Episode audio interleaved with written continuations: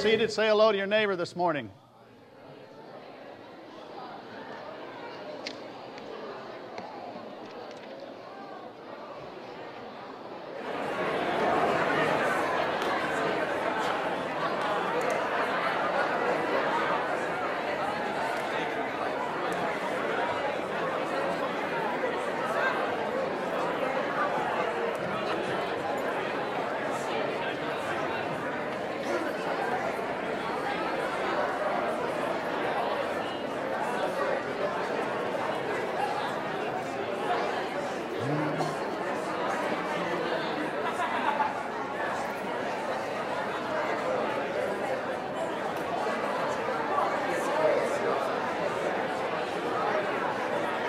Praise God from whom all blessings flow.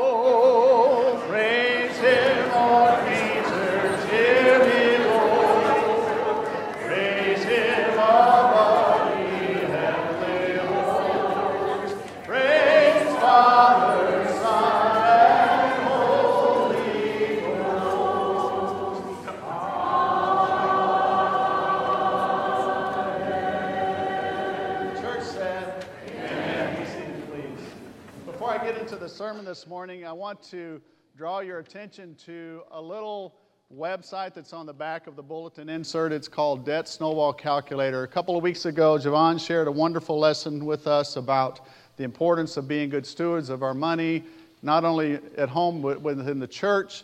And he talked about the challenges of debt. Do you remember some of that, those of you who were with us? Well, this is a wonderful little tool. And if you want to get out of debt, honestly, the quickest way to do it is to snowball it. And you either take your highest interest rate or whatever. I'll let you play with the calculator yourselves. But I want to encourage you to go to that website, play with the calculator, and get out of debt. It's a cool thing to be debt free. Few of us know what that's like. Few of us have been there. Few of us got out of that habit and got back into debt. It's a wonderful thing to be debt free. Um, I'm just, I don't mind telling you this. I played with this little calculator at home, and uh, in about nine months, I won't have any more debt except for a house in Texas, and in 24 months, that house will be paid for. Yay for me and my wife. That's cool. Now, you have to commit to doing it. That's the only thing. You have to commit to doing it. So I just want to encourage you to take a look at that little calculator, play with it, and see what you can do. See what you can do. I'll also share this with you. We owe about $1.8 million on this church building in which you're sitting right now. Now, we're running in the black on the day to day budget, but we still have 1.8 million that we owe on this building. And we're making an interest only mortgage payment. We're not paying anything on the principal, which is sad. So we got to pay this thing off. Do you realize, because I use the debt calculator to do this, do you realize that if we add another $10,000 a month to what we're paying, in less than 15 years, we'll have this building completely paid off? That's pretty cool. We only need 10 more thousand dollars a month. So we're kind of in the black, but we need some more money to do that. And, and $10,000 divided by 185 people is like $14 a week per person. That's a lot for some families to consider. But for some of you, you could do that easily, and you could make up for the rest of the people on the aisle that's sitting beside you. So I just want to throw that out there for your consideration. Want you to spend a little bit of time with that calculator and see what it does for you. It's a really, really cool website. It can open your eyes to some things that might be powerful to you. So let me get into the lesson. This morning we're going to be talking about our glorious ministry. The scripture reading was 2 Corinthians 3 7 18. Bill, thank you for reading that for us and lead us in a prayer. I'm not going to read all of that text again for you. We'll, we'll look at a couple of things. But this is a transition in conversation with you over the last several weeks. We've talked about stewardship, we've talked about the importance of the ministry that we have, the ministry of reconciliation, and how that our lives as believers in Christ are, are one that carries a tremendous responsibility to reach out to those who are around us to help them in the restoration of that friendship relationship that they that we all had with God at one time back in the original day. And then we talked a little bit about the fact that we have this responsibility of being ambassadors for Christ. And wherever we go, wherever we speak, however we interact with people, we have a responsibility to be an ambassador of Christ. I got to tell you a funny story. I was sitting on the boat this morning, and you know, when you live on a boat, you can hear your neighbors. Like if they sneeze, you can hear them. If they're making coffee, you can hear them. If they're sitting on their boat and having a conversation with a friend, you can hear them.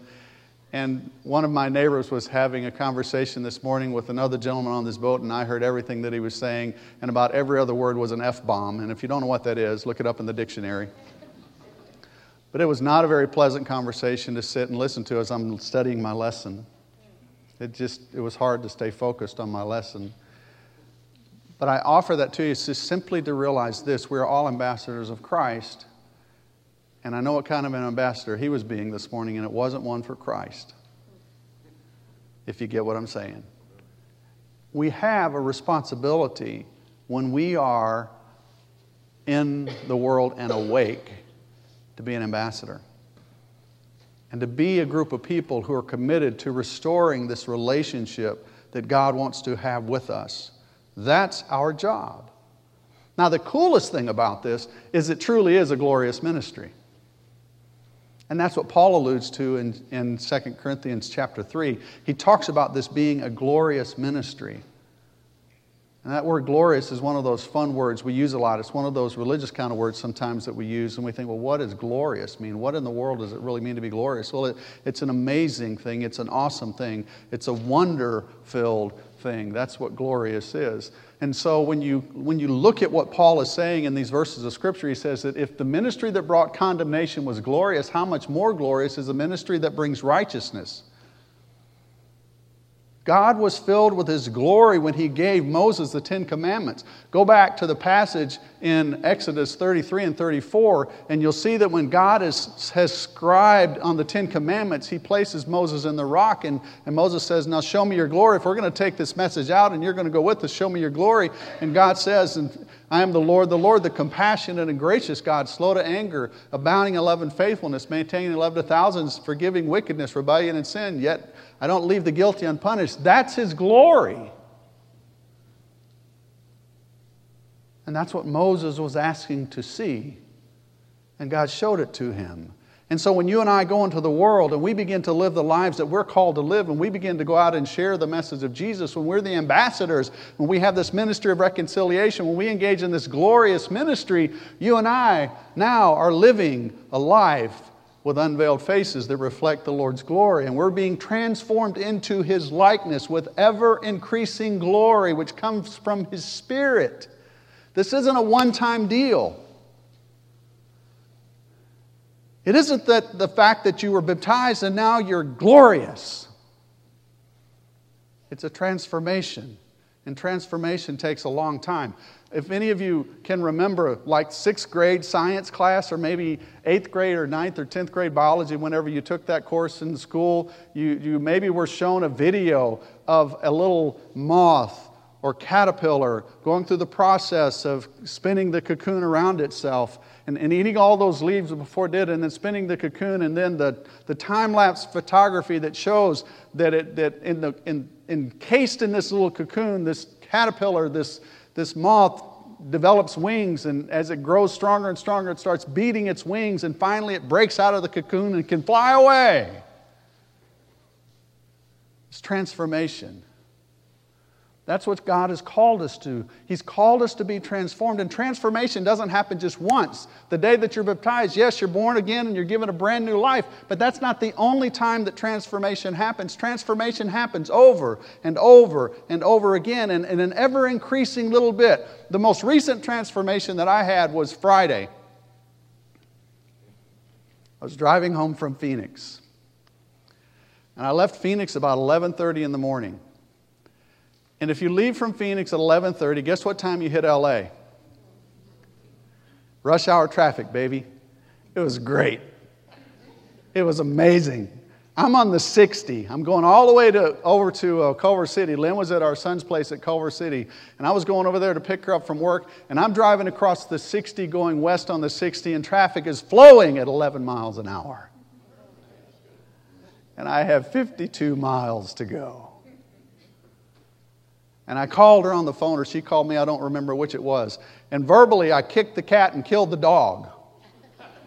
And we don't own either one of them, but I kicked the cat and killed the dog, baby, because I was frustrated with the traffic and it was driving me crazy. And I told her, I said, I need to move. I want to go live under a rock because I'm sick of this traffic.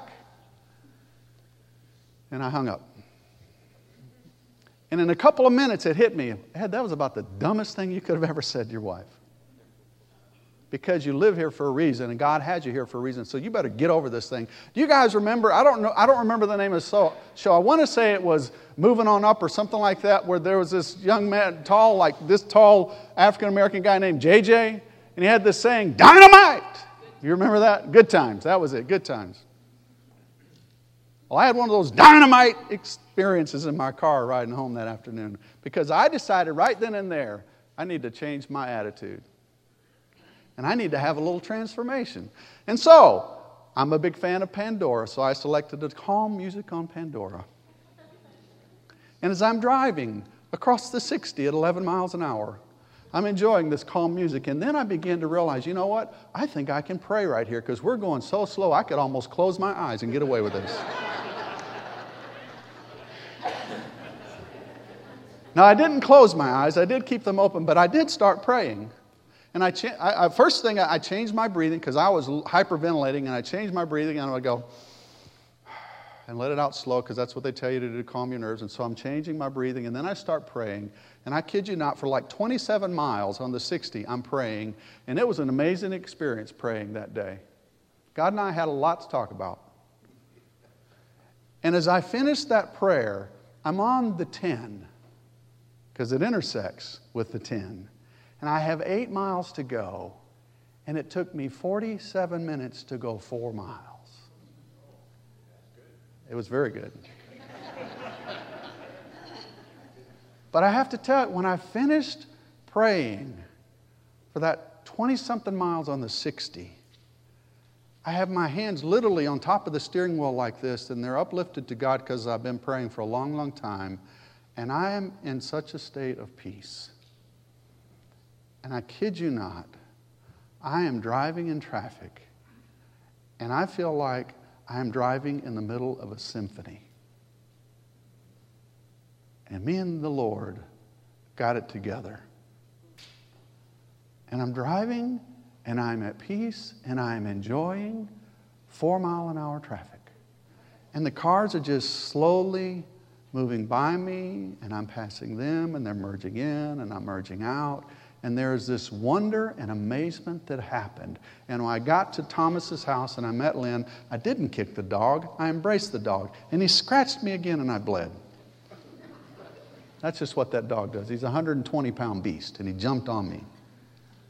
But I was at peace and I had a wonderful visit reuniting with my wife and meeting with my son and his girlfriend Ashley. We had a great time on, on, on the front porch and enjoyed some time together. And then we got in the car and we went home, and it was an amazing transformation that happened because I decided to let God have my life that night.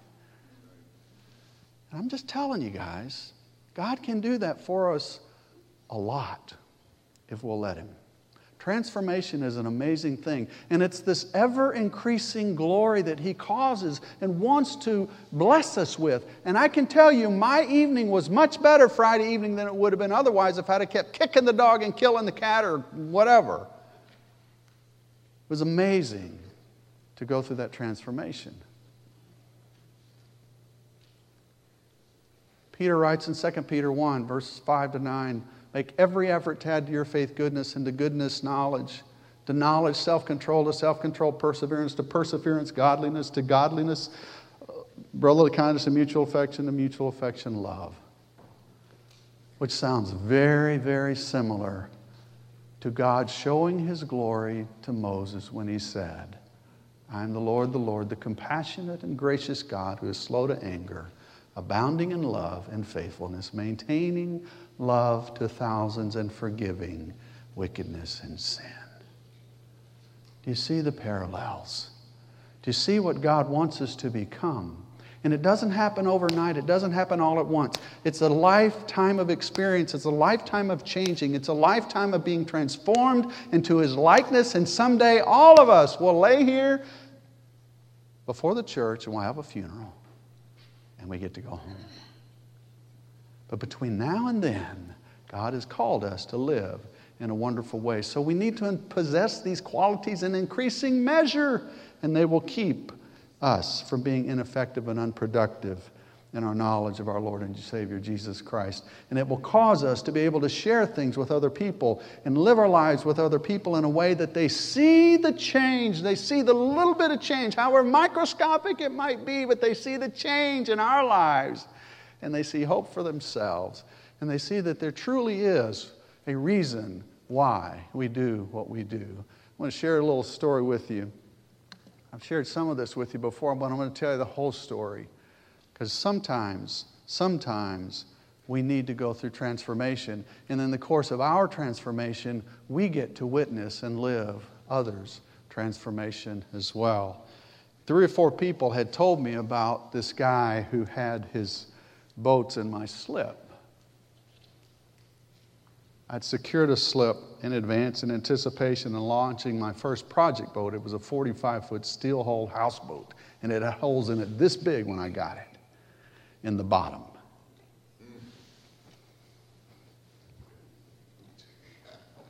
I went to the marina a few times to try to find this guy who apparently had boats in my slip. I could never find him. Finally, I run across him and I see him and I kind of catch him off guard. I introduced myself to him and I said, Hey, I'm the guy that owns this slip. And he started making all kinds of apologies for having boats in my slip because the day that I met him, he had three two sailboats and a little powerboat in my slip. He kept talking and talking, and the more he talked, the deeper the hole got. The more excuses we make, the deeper it gets sometimes. You know, it's kind of like when you tell a lie, you just have to keep telling lies to cover up, and the lies just get deeper and deeper. And I told him, I said, Johnny, I don't care that you have boats in my slip, because I don't need the slip today. But there will come a day when I will need it. Until then, it's okay. And I could tell by the look on his face that he was relieved. We talked a few more minutes, and I asked him, I said, Do you live here? He said, Yes. And I said, Then, do you have any coffee? And he said, Sure. And so we walked down the dock and we went to his boat and he made coffee. And we sat on the front of his boat, which looks almost exactly like the one here in the picture. We sat there for probably a good hour and a half, two hours, just talking, getting acquainted. Maybe it was a conversation. Maybe it was the fact that I was willing to let him use my slip for free. But nonetheless, we hit it off pretty well, he invited me back for coffee anytime. He said, I'm getting old and I can't do what I used to be able to do. And that was his introduction to me to get my head stuck in a hole to do things he couldn't do. It's funny sometimes how time can change things for people. That boat project, I believe, was going to take three or four months, ended up being a little over a nine month project. And All the while, Johnny and I had more and more opportunities to get acquainted because I went and ch- chatted with him and messed around with boats with him and had coffee with him. Somewhere somewhere in our conversations, I don't remember exactly where, but somewhere in the conversations, it became obvious to him that I was a Christian, and it was obvious to me that he was barely a believer, if at all. It's kind of hard to tell what causes people to begin the journey of walking further and further away from God. But the only redeeming thought that I hold for so many is this it's from Proverbs train a child in the way he will go, and when he is old, he will not depart from it. Seeds of faith and God's love had been planted in Johnny's mind years earlier because he grew up in West Memphis, Arkansas, and he went to a little Baptist church, and he went to church the whole time he was a kid until he joined the Navy. And we're sitting on his boat one day, and something had happened in the world that got his attention, and he asked me this question. He said, Ed, why do those people over there in the Middle East not read and believe the same Bible that you and I believe?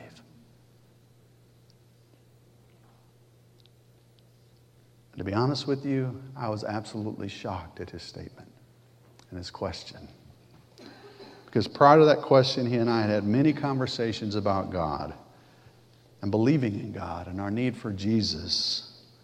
And I had literally racked my brain out trying to figure out exactly what to say to him to help bring him closer to a decision to accept Jesus. His follow up question was this Do you think we'd be fighting them if we all believed the same Bible? I didn't have a very good answer for either one of those questions. But I knew at that moment God had used the events of the world to cause him to begin his journey home. And I wish I could tell you about some great conversation we had had or some wonderful words of wisdom that I had shared with him that caused him to make the decision yes, I need Jesus as my Savior and, and turn his life around. But honestly, I went home from that and many more conversations. And he stayed on the boat, and God kept working on his heart. Because over the next few months and even truly years, the conversations about faith and one's need for Jesus and grace and forgiveness and prayer became a part of our normal conversation. And after a few years, Johnny did make some dramatic changes in his life. And he even asked me to baptize him again. His heart had been changed, and his vision was clear and his destination was secure. I had the opportunity to talk with him just a few days before he died. He talked about his wife and his daughter and his plans for them. We talked about his physical weakness due to the heart, due to the heart condition that he had. And we talked about his readiness to go home to the Father. And I asked him, I said, Johnny, are you ready to be welcomed home? Are you at peace with God and ready to meet Jesus? And he simply replied, With all of my heart. A couple of days later, his wife Marie called me and she said that Johnny was driving to the store that morning. He'd had a massive heart attack and his truck ran off the road and was stopped by a fence. And I had the privilege of sharing with Marie the last conversation I had with Johnny about his faith. And I reminded her of the decisions and the changes that he had gone through in the years that we had been acquainted. You see, more often than not, it just simply takes time. And it takes God's Holy Spirit to bring a person back from the darkness of the world and into the glorious light. I don't believe I ever really shared any words with Johnny that were specifically responsible for his decisions. What I did, though, was share my time and my desire to be a reflection of the glory of God. The Lord, the Lord, the compassionate and gracious God, who is slow to anger, who abounds in love and faithfulness. And he maintains love to thousands. If the ministry that brought condemnation was glorious, how much greater is the ministry that brings righteousness? And how much more glorious is our ministry? You see, guys, we live in an amazing world. And we live in a time in the world where anything and everything is happening and it's off the charts. And people are being bombarded from right and left, pulling them this way and pulling them that way and pulling them this way and pulling them that way and pulling them virtually everywhere except to God. And He's called us and He's given us this spirit of reconciliation. He's given us this ministry as ambassadors. He's given us this glorious ministry to call people home to God. And it isn't the words, it's the time. And it's the commitment of our lives to invest in the lives of other people, to just be there and to be the light that shines in whatever darkness they may be in. So I invite you this week and next week and the week after to be a part of this glorious ministry that is truly a reflection of the glory of God. We're going to sing this song, The Wonderful Grace of Jesus. There is nothing that is more powerful in our lives than the grace of Jesus, the grace of God that sent His Son to us, who died on the cross for our sins. As we sing this song, I invite you to embrace that grace and to make a decision, a very concerted, purposeful decision this week to take the grace of Jesus with you. If we can help you in any way, would you come and let us know as we sing this song? Let me invite you to stand. Wonderful grace of Jesus, greater than all my sin. How shall my tongue describe it? Where shall his praise be